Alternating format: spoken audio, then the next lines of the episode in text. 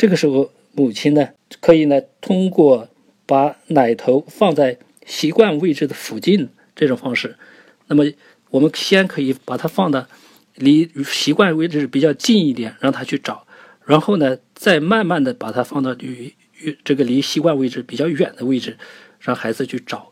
那在这这个过程当中呢，如果还能够准确的找到这个奶的位置，那就说明呢。他这个探奶的能力呢是比较强的。如果他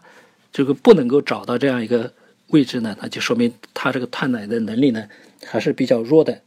那么这一个游戏呢，实际上是在了解新生儿呢，